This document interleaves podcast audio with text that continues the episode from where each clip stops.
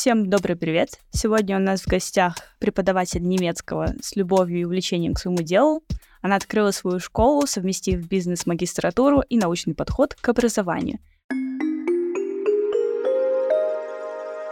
Привет, Катя. Привет-привет, меня зовут Катя, и спасибо, что пригласила. Да, на здоровье. Anytime, как говорится, заходи. А, давай начнем с традиционного вопроса для нашего подкаста. Расскажи, пожалуйста, свою историю отношений с языком. Как вообще все закрутилось? В какой момент у тебя в жизни появился английский, немецкий, вообще история с языками? Мне кажется, что любовь к проектированию образовательного опыта и вообще к тому, чтобы простраивать образовательные пути люди, у меня наследственная. Все началось с мамы, которая решила, что в 4 года самое время погружаться в языки. Что? Отправила меня в частный садик. Я изучала там английский, меня начал тянуть на разные направления, но в детстве очень тяжело определиться. Французский, немецкий, итальянский, испанский. Тебе нравится все это, все классно звучит, непонятно, это все пока только на мультиках, на песнях, на каких-то танцах. Постепенно погружаться надо, и мама решила отправить меня в двухязычную школу. Мы изучали параллельно английский и немецкий все 11 лет, и основная база, самый-самый плотный опыт, он сформировался вот именно там. Угу. И получается, ты уже в детском саду изучала английский, еще какой-то дополнительный. Была совсем крошечка немецкого mm-hmm. на уровне давайте будем танцевать под алфавит, петь песни и заучивать разные стишки про крокодильчиков.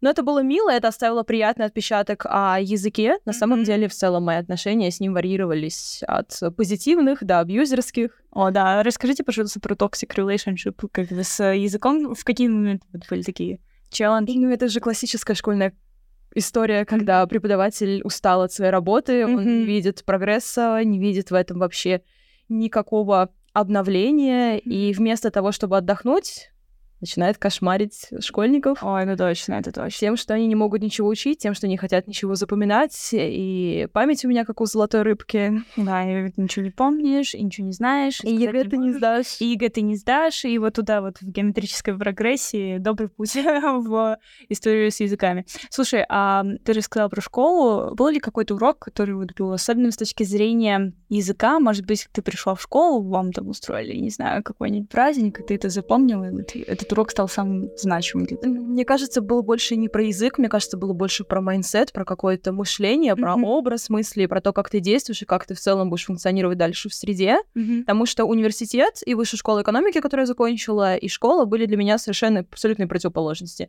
Я пала в университет, думаю, почему здесь не кошмарят?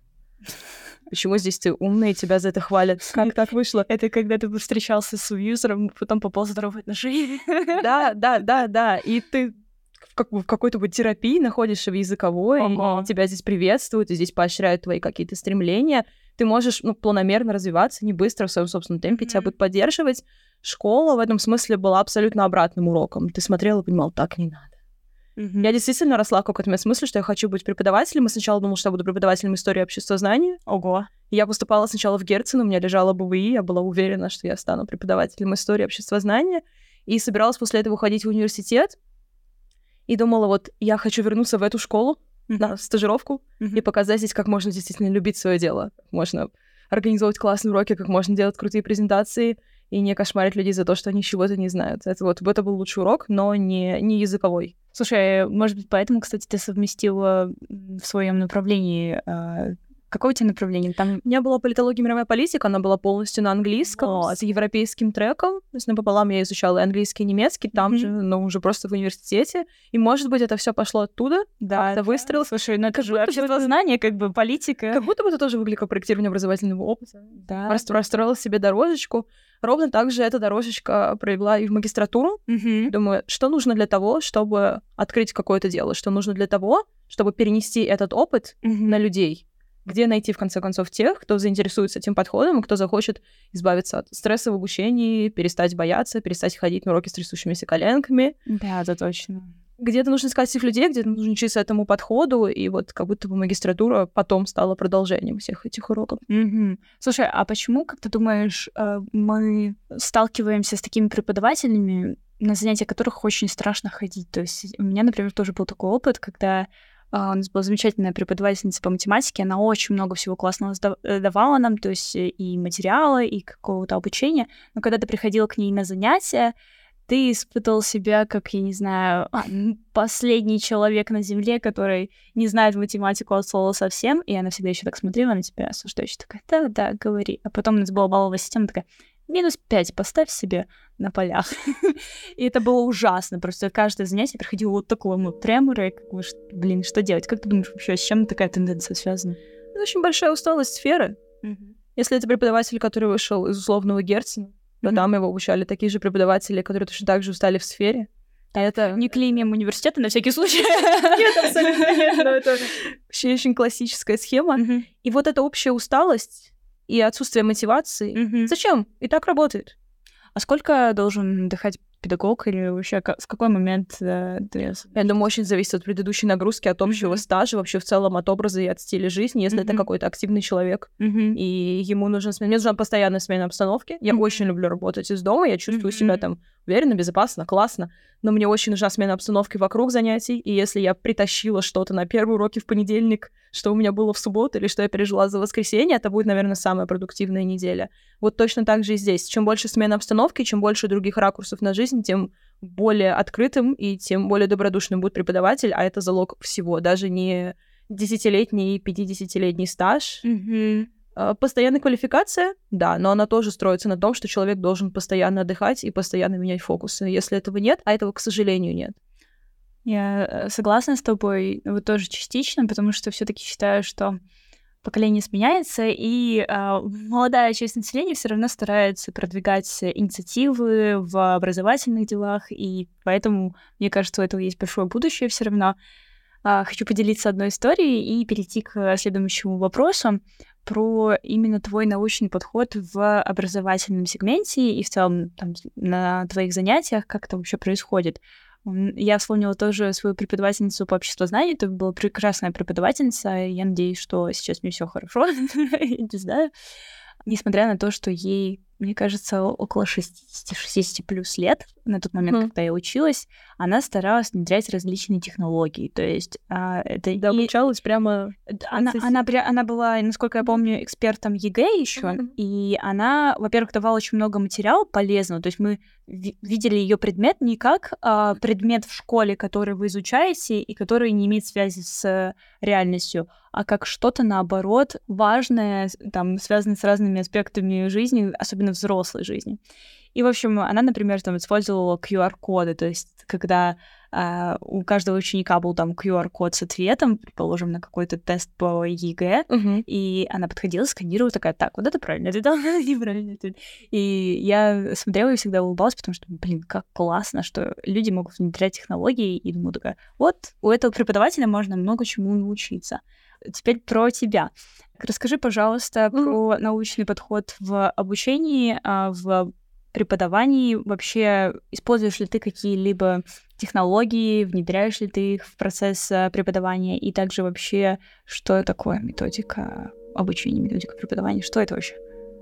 Да, помимо любви к делу, помимо увлеченности, помимо какого-то такого погружения и того, что в целом я все это люблю, обожаю, здесь есть еще и научная сторона как вот, доказательная медицина, точно так же и доказательное образование, собственно, научный подход и проектирование образовательного опыта, проектный к нему подход, который строится на научном. И все это очень большая теневая сторона, потому что ученики этого не видят, они только предполагают, что я делаю что-то между уроками помимо проверки их домашних заданий, а потом так получается, что у меня есть план и стратегия на их ближайшие полгода, на их год. Вначале есть их отправная точка, в конце есть какая-то мечта, какая-то задача, что-то, что нам нужно реализовать. И вот этот промежуток, где они полагаются на меня, он должен быть прописан, он должен быть визуализирован, я должна уметь рассказывать студенту, чем я с ним занимаюсь, почему я этим с ним занимаюсь, в каком порядке, что мы делаем, с какой регулярностью, частотой, почему домашних заданий 5 в неделю, а не 2,5, и почему не можем вообще обойтись без них. Все очень зависит от целей и задач, и научный подход — он всегда о том, чтобы учиться мерить компетенциями, о том, чтобы научиться мерить отрезками, чтобы научиться отслеживать состояние человека и его успеваемость, сравнивать его с ним же предыдущим, mm-hmm. чем сравнивать, например, с кем-то еще или с кем-то, кто успевает за программой лучше, чем он. С другими учениками, да. Это все про научный подход, про то, что мы все время должны отмерять какие-то интервалы обучения, должны корректировать все время планы. Это занимает огромное количество времени, Мгм. но это то, за что я сама люблю свои занятия и уроки. Я знаю, зачем мы здесь собрались, и я знаю, что даже если мы здесь сейчас шутим, разгоняем какие-то классные приколы, или ребята достали какой-то средневековый мем, э, и он на немецком, или мы можем перевести его на немецкий, я знаю, что это часть образовательного плана, и Мгм. она пойдет на пользу. Чем кто-то по ту сторону будет сидеть и такой, мемы, а лучше бы аудирование сделали, короче. Может быть, Есть уже... такие ученики вообще? На самом деле минимальное количество, потому что, может быть, трансляция ценностей помогает. Ты начинаешь делиться в соцсетях тем, что тебе близко, и к тебе притягиваются те люди. Подобные люди с подобным, да, это точно. Я, я пока тебя слушаю, я заслушиваюсь и забыла вопрос, который я хотела задать, так что... А, вот, вспомнила. Слушай, а ты посвящаешь учеников э, в этот план от э, точки А до точки Б? То есть ты говоришь, что вот смотри-ка, тут важен такой майлстоун, вот, вот эта точка отсчета, а, которая, м, с которой мы там стартуем или идем дальше. В общем, короче, посвящаешь Мгм, мгм. И не только индивидуальных, даже если это парные занятия или занятия групповые, там все равно есть план на каждого. Мгм. Он личный, как это обычно начинается. Человек меня находит, говорит, я очень хочу. Мгм. Классно, давай попробуем. Говорю, конечно, давай попробуем. Мгм. Как насчет консультации? Мы встречаемся, у нас происходит часовой диалог. Мгм. Пока это не формат подкастов, но мне кажется, мы скоро к этому придем. Люди делятся своей болью, Мгм. ты начинаешь ее раскрывать, начинаешь понимать, откуда Да, ноги растут, да. И начинаешь цепляться за какие-то нюансы. Человек говорит, вот, мне было довольно скучно на уроках, или у меня было такое, что мне не хотелось на них ходить. Мгм. Было такое, что мы по полтора часа, по два с половиной, по три часа занимались Проверяли просто грамматикой, или проверяли домашку, или делали аудирование, а преподаватель хлюпал чаем. И начинаешь делить, что из этого зависит от человека, и на что он Мгм. может повлиять сам, а на что из этого напрямую влияешь ты. Мгм. После консультации, если человек уже имел опыт изучения языка, если Мгм. там не алфавит, то, естественно, ему прилетает вводный вступительный тест, Мгм. который я составляю относительно его предыдущего опыта, относительно Мгм. его уровня, может быть, каких сертификатов, которые он до этого сдавал. И только тогда можно говорить о том, чтобы что-то проектировать, чтобы что-то выстраивать. Мне кажется, целеполагание — это очень важная история в процессе обучения, и, мне кажется, она немножко проседает. То есть, как в теории, она в России, например, существует. То есть у нас есть вот эти учебные планы, которые мы расписываем, где мы расписываем там тема, какие навыки вы совершенствуете в процессе обучения, что вам это помогает этому достичь. Но на практике, как правило, это заполняется там Ctrl-C, Ctrl-V из э, какого-нибудь, не знаю, сайта учи учитель, не знаю, есть такой сайт. Мне кажется, этот гэп ровно из-за этого и происходит. План есть, и есть реальная ситуация, и в какой-то момент у них происходит разрыв, они как бы гуляют параллельно. Одно Мгм. дело заполнять этот план в журнал и делать вид, что мы ему следуем, а другое дело реально его следовать и документировать, как он идет. Э, Начинать давать людям какие-то тесты, как-то более-менее измерять компетенции, которые они получают, и корректировать этот план в процессе. Мгм. То, что он есть, он круто вылезан, туда вошли все модули, туда запихали всю грамматику, там все точно, ровно через полгода человек сдает А2, идеально. Но сверяя его с реальными людьми и поделив каждый раз на обстоятельства, на то, что люди, бывает, устают, болеют или Да, наоборот, тоже. да, входят в активную фазу изучения языка и форсируют тебе все планы, Мгм. это нужно делать. И сама идея, которая лежит за доказательным образованием, она именно в этом. В адаптивности. Да, в том, что ты, ты должен подстраиваться Мгм. под реальную жизнь. Да. И от того, что ты форсируешь человеку обучение, заставляешь его пахать, Мгм. выходить из своих сил, ты не делаешь для него ничего, ничего полезного уж точно. Мгм. Ты вобьешь какие-то знания, они, может быть, останутся на подкорке, но осадочек-то сохранится. А человеку этот язык еще в жизнь тащить. Люди же переезжают в основном по работе, по учебе. Их задача максимально окружать себя языком, а вся обстановка началась со стресса среды, того, что преподаватель постоянно тебя подгонял. Ты не успеваешь мой план, ты не успеваешь мой план. Может быть, что-то не так с тем, как ты строишь свой план. Да, возможно, есть такое. Ну, я понимаю тоже, что а, преподаватель в этом случае тоже отчасти можно и понять, и оправдать, потому что есть другие крайности, когда ученики, наоборот, эм, как бы вроде что-то хотят, но сами не понимают, чего хотят. И с этим, э, то есть они сами для себя не могут конкретную цель поставить. То есть я не знаю, как у тебя, но у меня приходили там ученики с запросом «хочу изучать язык, но пока еще не понимаю, зачем». Вот, и из-за этого как бы часто я могла построить какой-то план, но люди такие, ну вот, а я домашку делать не буду. А вот, а вот я там, я не знаю, как бы, слушай, а давай тест не будем писать или что-то такое. Вот, и тут, мне кажется, ответственность очень важно разделять между учеником и учителем тоже, э, потому что, да, учитель может подстраиваться действительно под э, ученика, его запрос, но периодически, если человек сам неустойчив в своей позиции в этом, то, наверное, ну, не знаю, как, как у тебя, я лично даю этому более, говорю, слушай, так не пойдет. Потому что у меня есть привычка работать на результат, вот, либо давай придумаем там какую-то стратегию, которая тебе будет легче, а, либо давай прощаться. Иногда бывают такие случаи, что научить человека относиться к языку без стресса, научить mm-hmm. человека любить процесс и озадачить его чем-то, после того, как вы расстанетесь и перестанете заниматься вместе, да. это как будто бы тоже цель. Угу. И твоя задача просто показать человеку, что есть другая сторона изучения, что ты учился не просто так. Угу. Теперь ты можешь научить человека учиться самостоятельно. Он идет после твоих занятий с ощущением, что у него есть стопка книжек и нереальное желание их все открыть. И он действительно будет это делать. Иногда для того, чтобы поддерживать вот такое долгосрочное обучение, приходится ставить промежуточные цели, и кому-то ты говоришь, нам нужно сдать B1, угу. просто чтобы померить силы чтобы понимать, что мы уже можем. И человек соглашается на это, понимая, что эта бумажка как таковая и вообще навык прохождения экзамена mm-hmm. определенный показатель. Я доработался, я смог. Такая и... точка отсчета, когда ты... Да, такое тоже иногда не приводит к стрессу. Да, тот экзамен, на который идешь с ощущением, что просто я отсюда что-то знаю. Сейчас его сдам, там посмотрим. Понадобится бы два, я буду готов к нему еще лучше. Мне кажется, это важная цель для всех экзаменов.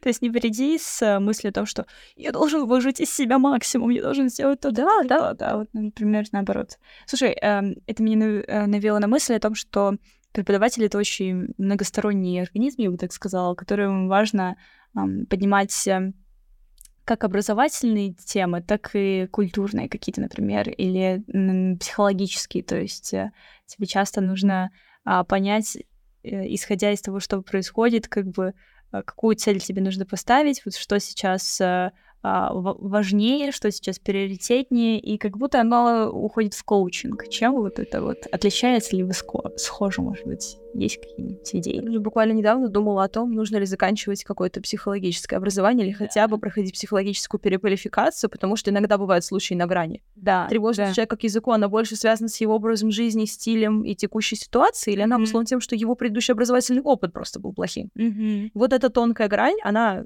навевает на мысль, что было бы классно получить еще и, может быть, коучинга, может быть, менторское чуть-чуть. Слушай, вообще, когда изучают педагогику, ну, по крайней мере, в теории, опять же, а, вам предоставляют такую дисциплину, как педагогическая психология. Или вообще сначала вас знакомят с азами психологии, вот. Вообще для меня было жутко интересно изучать психологию, но на парах была часто история такая, что ну, вы э, разбираете какую-то теорию такую сухую, без подтвержденных mm-hmm. фактов, и как-то это прям опять грустно, потому что нет взаимодействия с преподавателем, потому что для меня, например, очень важно, чтобы мы вот взяли теорию, отработали на практике, еще как-то интересно, то есть вот пойти вот в геймификацию. Да, да. Насчет как раз-таки геймификации, игровых подходов и прочее. Работают они со взрослыми, и как бы почему они важны, не важны? Они отлично работают со взрослыми, mm-hmm. если уметь находить точки соприкосновения с этими самыми взрослыми. Mm-hmm. Это не всегда могут быть песенки или игры, в моем случае это мемы из Твиттера. Это отлично работает. Они начинают присылать мне их сами. Это анализ рилсов из Инстаграма за немецким, анализ какой-то рыбчины и того, почему там очень плохая грамматика. Это действительно работает. Важно найти точку приложения. Это то, почему действительно классно проходить переквалификации, довольно современные. Последний, где я училась, это был School of Education. И я очень люблю сейчас следить за Соней Смысловой и за то, как она э, в целом пишет про проектирование образовательного опыта. Это вот тот самый навык, который ты развиваешь параллельно, и тот самый навык, который помогает тебе делать интересно не только детям, но и взрослым. Я работаю преимущественно со взрослыми, с студентами, mm-hmm. с теми, кто переезжает ради учебы, ради работы. Mm-hmm. И здесь геймификация — это попытка показать, что не все стресс, не все тревога, не все соревнование. Mm-hmm. Потому что геймификация иногда бывает просто про положительный опыт, про то, что ты можешь разложить людям игру прямо на доске в миру, дать электронный кубик, который можно кинуть, они будут попадать на какие-то клеточки, отвечать на вопросы, забывая о том, что на самом деле только что был язык, и очень классная практика, может быть, грамматики, может быть, Вовлечение такое. И очень крутое вовлечение, да. Люди хотят возвращаться на такие уроки потом. Слушай, а давай дадим какую-нибудь рекомендацию тем преподавателям, которые хотят внедрить что-то современное и а, научный подход в процесс э, методики преподавания. Может быть, ты поделишься там своим опытом, как бы, что ты делаешь для того, чтобы узнать больше или где вообще об этом почитать, потому что у нас было, например, только Гольская и еще кто там, Щукин, что ли, не помню. В общем, старые книжки по методике преподавания, которые... А, Соловьева, Соловьева, да, mm-hmm. по которым преподавали еще, между прочим, ну, пару поколений назад. А современные книжки? Вот. А современные книжки, то как-то мы вообще не брали, и я такая думаю, блин, ну почему? Методика-то уже шагнула вперед, у mm-hmm. нас появились уже интернеты, компьютеры, а, AI и так далее. Почему мы все еще изучаем азы, ну окей, азы, может быть, они действительно неизменны какие-то, но можно хотя бы переиздать книжку, добавить что-то новенькое и так далее. Короче, вот. Я считаю, что классно тырить у коллег какие-то фишечки. Mm. Ко мне сейчас часто приходят преподаватели других языков. Есть преподаватели английского, французского, даже немецкого, но, может быть, для детских групп. Они такие, вот мы хотим переквалифицироваться, мы почитали, узнали, нам стало интересно, а вот покажите, чего вы делаете. И можно мы твои мемы заберем, пожалуйста? Вот вам весь архив. Пояснениями, вот папочка. комментариями, методическими рекомендациями, как эти мемы объяснять. Да? Классно брать у коллег фишечки, что-то, что уже проверено, что-то, что уже адаптировано. Я считаю, абсолютно не стыдно попросить рассказать. Плюс есть огромное количество сообществ в Инстаграме, в Телеграме. Я очень люблю Digital Learning Михаила Осипова. Он очень классные вещи дает. У него же есть ссылки на огромное количество геймифицированных порталов и ресурсов. Если есть огромное любопытство и немножко свободного времени, то очень круто читать периодику. На любом языке гарантированно есть. Я обожаю Deutsche Perfect в случае с немецким, я обожаю витамин D еще со школьных времен. Наверное, это вот тот самый школьный урок языковой. Читать периодику, когда преподаватель заказывал за свой счет журналы на всю школу, на весь класс, и мы Класс. весь урок читали какую-то статью. То самое, что ты не найдешь в учебнике, но что приближает тебя к реальному знанию, к mm-hmm. реальному языку, к реальной стране и к тому, что ты изучаешь невыдуманный язык все 11 лет, mm-hmm. что он действительно тебе пригодится, и можно поговорить про... Да, можно поговорить про экологию, участвовать в дебатах на языке. Mm-hmm. Это дает периодика, какие-то журналы, которые можно выписывать. Mm-hmm. Вот не полениться и изучать актуальные источники, и не лениться собирать уроки почему-то очень аутентичному. YouTube, Instagram подойдет абсолютно все что угодно, не бояться это интегрировать ни в уроки, ни в домашки. Люди это любят, люди к этому привыкают, и потом очень грустят, когда ты прикрепляешь им черно-белый учебник. Они такие, что это? Почему? Почему? А что? А где кнопочки? Где? Где, где интерактив? Я так его захотел. Слушай, на самом деле я тоже внесу свою лепту в то, что важно изучать разные ресурсы, но не погружаться с ним, э, в них с головой настолько, что там, допустим, я не знаю, каждое задание у тебя интерактивное. В начальных порах я очень часто любила изучать всякие разные штуки и внедрять их, вот, и я прям иногда не могла понять, э, где эта золотая середина, чтобы оно как-то взаимодействовало с уроком. То есть для меня важная история в том, что Canva — это мой учебно-методический комплекс, то есть учебник, по которому я иду, вот, но в этот учебник я вплетаю какие-то интерактивные задания, то есть, допустим, обязательно разминка, warm-up или lead-in э, как называется это, елки-палки на русском, забыла. А, то есть, когда мы знакомимся с каким-то материалом, чтобы ученик мог разогреться, и обычно я использую какие-нибудь там вот аутентичные материалы, типа, вот там, я не знаю, премьера Барби, или там, когда вышла Wednesday, что вот Джена Артага такая такая, либо вообще, ну, какие-то вещи, которые еще, между прочим, тоже взаимосвязаны с интересами учеников. То есть я всегда обычно спрашиваю, типа, слушай, а чем ты увлекаешься? Ты напиши там три пунктика такое-то. Либо вот обычно занятие такое. Вот, к чему это все? К тому, что, пожалуйста, не переусердствуйте. Здесь есть грань. Да, любой нормальный УМК содержит еще PDF-файлик, в котором уже за вас расписаны уроки, и то, как их учебник раскладывать да. на определенный таймлайн. А у очень классных, очень дорогих УМК еще есть специальные видеоматериалы, да. аудиозаписи, все, что собрали за Это тебя. Очень круто. Только изучи, посмотри, послушай. И интегрировать в эти моменты или со звездочками оставлять какие-то крутые материалы уже больше похоже на адекватный подход, на распределенный, где да, ты можешь да.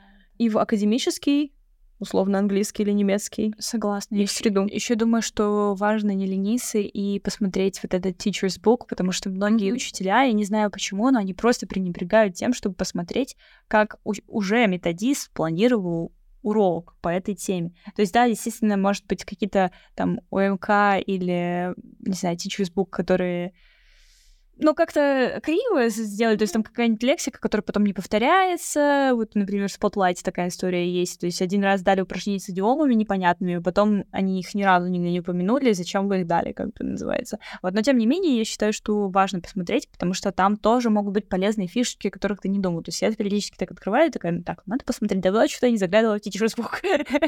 И там, да, да, да, сверяться с изначальным планом. Классно, все это синхронизируется. У тебя есть общий план у человека, у тебя есть планы разных УМК, ты учишься их комбинировать, тратишь время на то, чтобы собрать одно, другое, третье, все воедино, а потом добавляешь туда вот то самую любовь, вот то самое увлечение свое собственное. Недавно мне полюбился формат таких полевых исследований языковых, вот то, что было взято немножечко у коллег и адаптировано mm-hmm. в уроке. У меня есть огромное количество студентов, которые уже находятся в среде, они уже mm-hmm. изучают немецкий или работают в каких-то немецких компаниях. И задача научить их выходить за рамки да. уроков немецкого, да. со своим немецким, нести его куда-то, да, тебе стыдно, да, тебе страшно, где-то местами стрёмно. Ну, иди проводи стендап.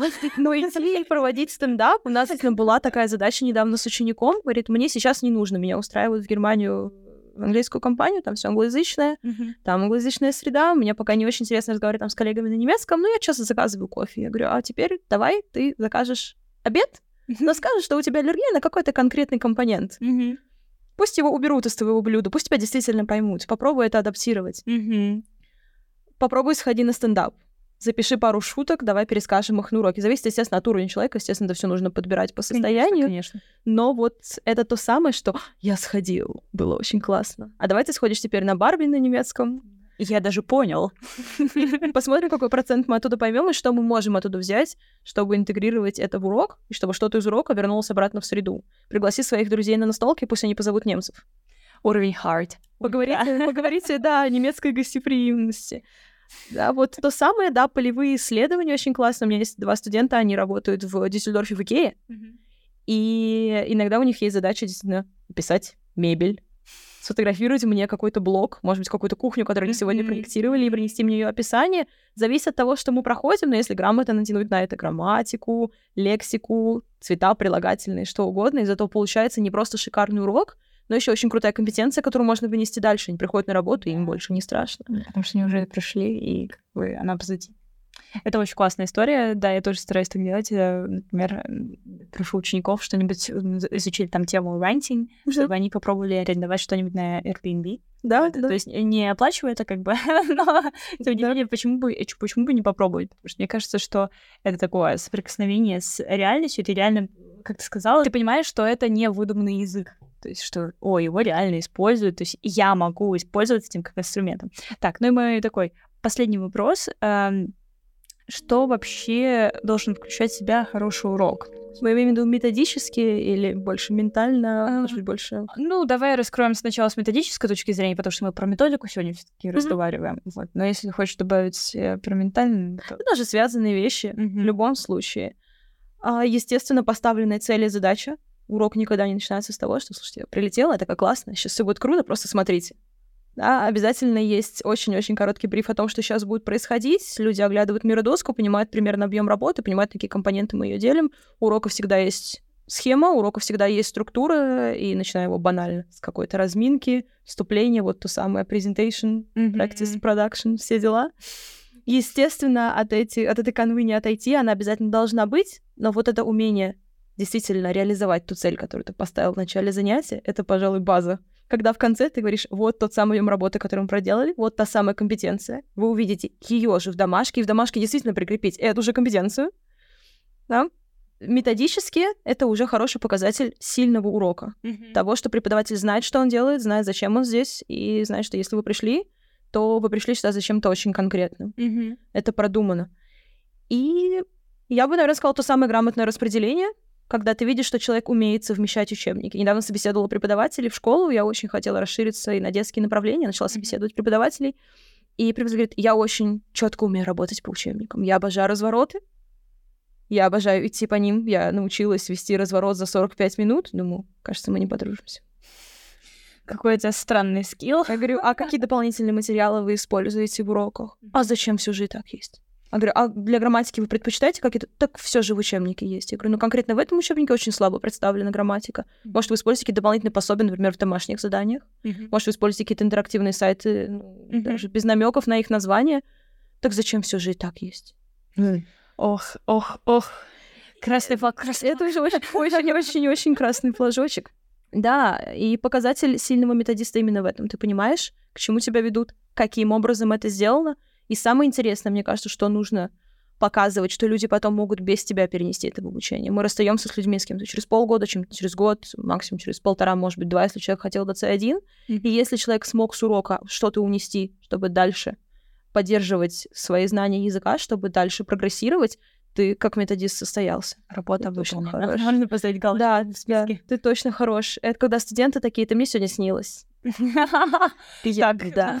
да. опасно. Я сегодня стояла на светофоре и вспоминала цвета, сигналы, подумала, точно, это же ампуль. Все, моя работа здесь выполнена. Я точно, я точно приложилась, как хотела. Если человек вспоминает обо мне в течение дня и такой, как, как, как это по-немецки, когда студент приходит и говорит, слушай, я начал забывать английский, потому что каждый раз в стрессовой ситуации у меня активируется немецкий. Я смогла. Прекрасное чувство, я уверена. Вот, и очень классно, что ты это продемонстрировал. Я, кстати, думаю, что преподавательница, которую ты собеседовала, например, есть такое желание, не знаю, может быть, кстати, это синдром спасателя, кто знает. Если бы я открыла школу и ам, хотела, например, найти каких-то преподавателей, то я искала их по желанию научиться самим, потому что есть много ребят, которые очень хотят круто делать, но пока не знают как. Вот потому что, ну, держат старые скрепы какие-то, либо они не совсем понимают, не совсем готовы сделать этот шаг и вкладываться в методику, например, в там, своей школе, мне кажется, очень важно так, проводить какие-то такие мастер-классы по тому, как внедрить какие-то идеи, где вы там взять, не знаю, полезные пособия, какие сейчас новые вышли. Вообще классно, мне кажется, следить за тенденциями в образовании с точки зрения, например, выпуска каких-то учебников. Потому что я, например, вообще не понимаю, типа там, блин, а что последнее? Что, что, что там новенькое? Надо где-то это почитать. Вот, короче, думаю, что это полезный подкаст и для меня тоже. Мне кажется, ровно этим закончится мой поиск преподавателя на данном этапе. Тем, что я открою какое-то направление, где буду показывать фишки, рассказывать, делиться собственным материалом и компетенциями и предлагать э, людям пробные группы для того, чтобы они могли учиться тренироваться. То есть, Да, это очень важная штука. Но для этого нужно открыть, для этого нужно желание в первую очередь. Да, и тоже много времени, вложений, потому что методика — это то, во что важно вкладываться, потому что это ваш план, ваше обучение и ваш результат, как мне кажется. Да, абсолютно точно. Да. Ну, я думаю, что на сегодня вполне хватит. Мы покрыли очень много. Давай сделаем такое небольшое summary, что было сегодня важно, такие хайлайты, которые ты бы хотела донести для тех людей, которые дошли до конца и уж забыли, о чем мы говорили вначале. Что важно? Ставить цели, либо, если есть какая-то очень размытая цель, делить ее на задачи, любые задачи делить еще на более мелкие отрезки, и в каждом отрезке сверять свое самочувствие, сверять свое состояние, сверять свои успехи, компетенции, не бояться спрашивать, никогда не бояться идти за чем-то новым, никогда не бояться, если вы преподаватель, если вы работаете в образования, тырить что-то интересное у коллег, потому что люди Художник. с хорошим опытом, да, или с какой-то большей смелостью могут подсказать крутые фишки. Всегда учиться, никогда не сидеть на одних и тех же материалах, и всегда быть методически классным тем самым человеком, который с удовольствием послушает другого коллегу. И такой, да, действительно, кажется, пора обновить этот учебник. Кажется, он уже сильно устарел. Да. Кажется, с него уже сыпется песок. Да, да, и любить то, что ты делаешь. Если ты уже зачем-то за это взялся, ну, надо найти способ это полюбить. Потому что иначе это превратится в каторгу, и ты не сможешь с этим жить, с этим работать и это использовать. Да, это, мне кажется, особенно в преподавании обратиться против тебя и всех вокруг. Вот. Ну что ж, как всегда говорим пока, но уходим не по-английски, а по-доброму. До новых встреч! Супер, спасибо, спасибо, пока.